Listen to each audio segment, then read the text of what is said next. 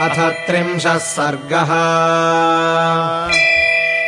भित्त्वा तु ताम् गदाम् बाणैराघवो धर्मवत्सलः। स्मयमान इदम् वाक्यम् संरब्धमिदमब्रवीत्। एतत्ते बलसर्वस्वम् दर्शितम् राक्षसाधमा।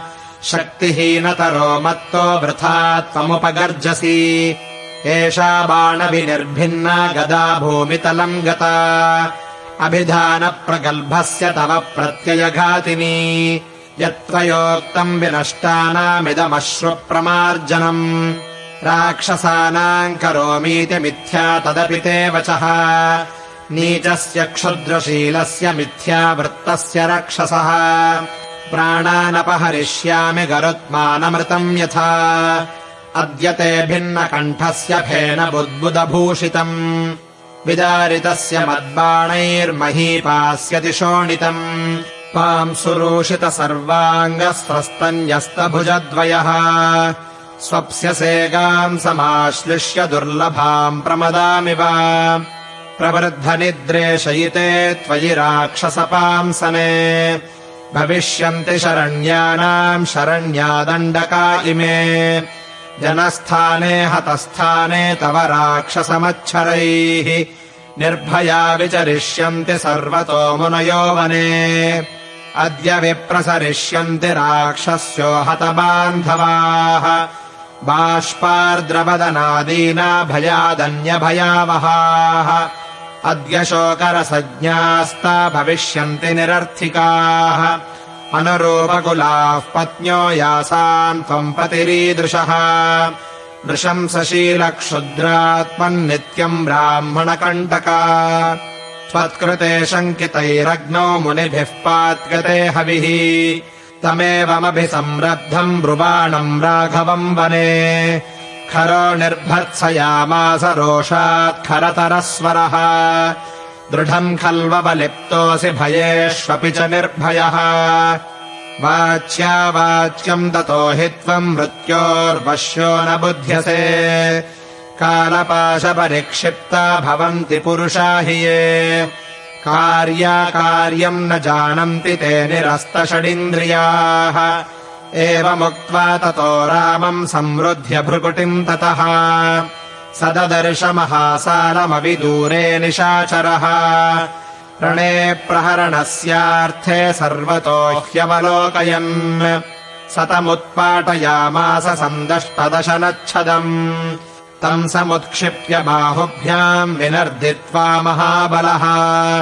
राममुद्दिश्य चिक्षेप हतस्त्वमिति चाब्रवीत्। तमापतन्तम् बाणौघैश्चित्वा रामः प्रतापवान् रोषमाहारयत्तीव्रम् निहन्तुम् समरेखरम्। जातस्वेदस्ततो रामो रोषरक्तान्तलोचनः। निर्बिभेदसहस्रेण बाणानाम् समरेखरम्। तस्य बाणान्तराद्रक्तम् बहु शुश्रावफेनिलम् गिरेः प्रस्रवणस्येव धाराणाम् च परिस्रवः विकलः सकृतो बाणैः खरो रामेण संयुगे। मत्तो रुधिरगन्धेन तमेवाभ्यद्रवद्रुतम्। तमापतन्तम् सङ्क्रुद्धम् कृतास्त्रो रुधिराप्लुतम् अपासर्पद्वित्रिपदम् किञ्चित् त्वरितविक्रमः। ततः पावकसङ्काशम् वधाय समरे शरम् करस्य रामो जग्राह ब्रह्मदण्डमिवापरम् तद्दत्तम् मघवता सुरराजेन धीमता। सन्दधे च स धर्मात्मा मुमोच च खरम् प्रति। स विमुक्तो महाबाणो निर्घातसमनिस्वनः। रामेण धनुरायम्य खरस्योरसि चापतत्। सपपातखरो भूमौ दह्यमानः शराग्निना। रुद्रेणेव विनिर्दग्धः श्वेतारण्ये यथान्धकः सवृत्र इव वज्रेण फेनेन नमुचिर्यथा बलोवेन्द्राशनिहतो निपपातहतः खरः। एतस्मिन्नन्तरे देवाश्चारणैः सह सङ्गताः। द्वन्द्वभींश्चाभिनिघ्नन्तः पुष्पवर्षम् समन्ततः।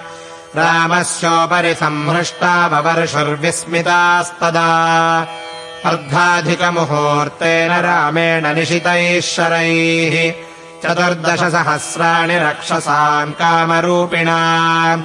खरदूषणमुख्यानाम् निहतानि महामृधे। अहो बत महत्कर्म रामस्य विदितात्मनः।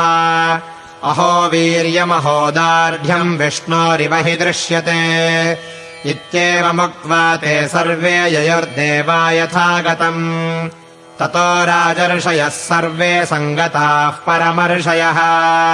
सभाज्यमुदिता रामम् सागस्त्या इदमब्रुवन्। एतदर्थम् महातेजा महेन्द्रः पाकशासनः। शरभङ्गाश्रमम् पुण्यमाजगामपुरन्दरः। आनीतस्त्वमिमम् देशमुपायेन महर्षिभिः येषाम् वधार्थम् शत्रूणाम् रक्षसाम् पापकर्मणा तदिदम् नः कृतम् कार्यम् त्वया दशरथात्मजा। स्वधर्मम् प्रचरिष्यन्ति दण्डकेषु महर्षयः।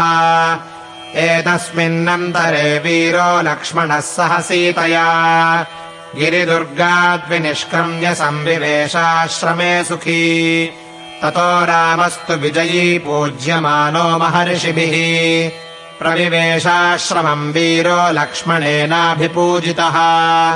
तम् दृष्ट्वा शत्रुहन्तारम् महर्षीणाम् सुखावहम् बभूव हृष्टा वैदेही भर्तारम् परिषस्वजे। मुदा परमया युक्ता दृष्ट्वा रक्षो गणान्हतान् रामम् चैवाव्ययम् दृष्ट्वा तुतोषजनकात्मजा ततस्तुतम् राक्षससङ्घमर्दनम् सम्पूज्यमानम् मुदितैर्महात्मभिः। पुनः परिष्वज्य मुदान्वितानना बभूव हृष्टा जनकात्मजा तदा। इत्यार्षे श्रीमद् रामायणे वाल्मीकीये आदिकाव्ये अरण्यकाण्डे त्रिंशः सर्गः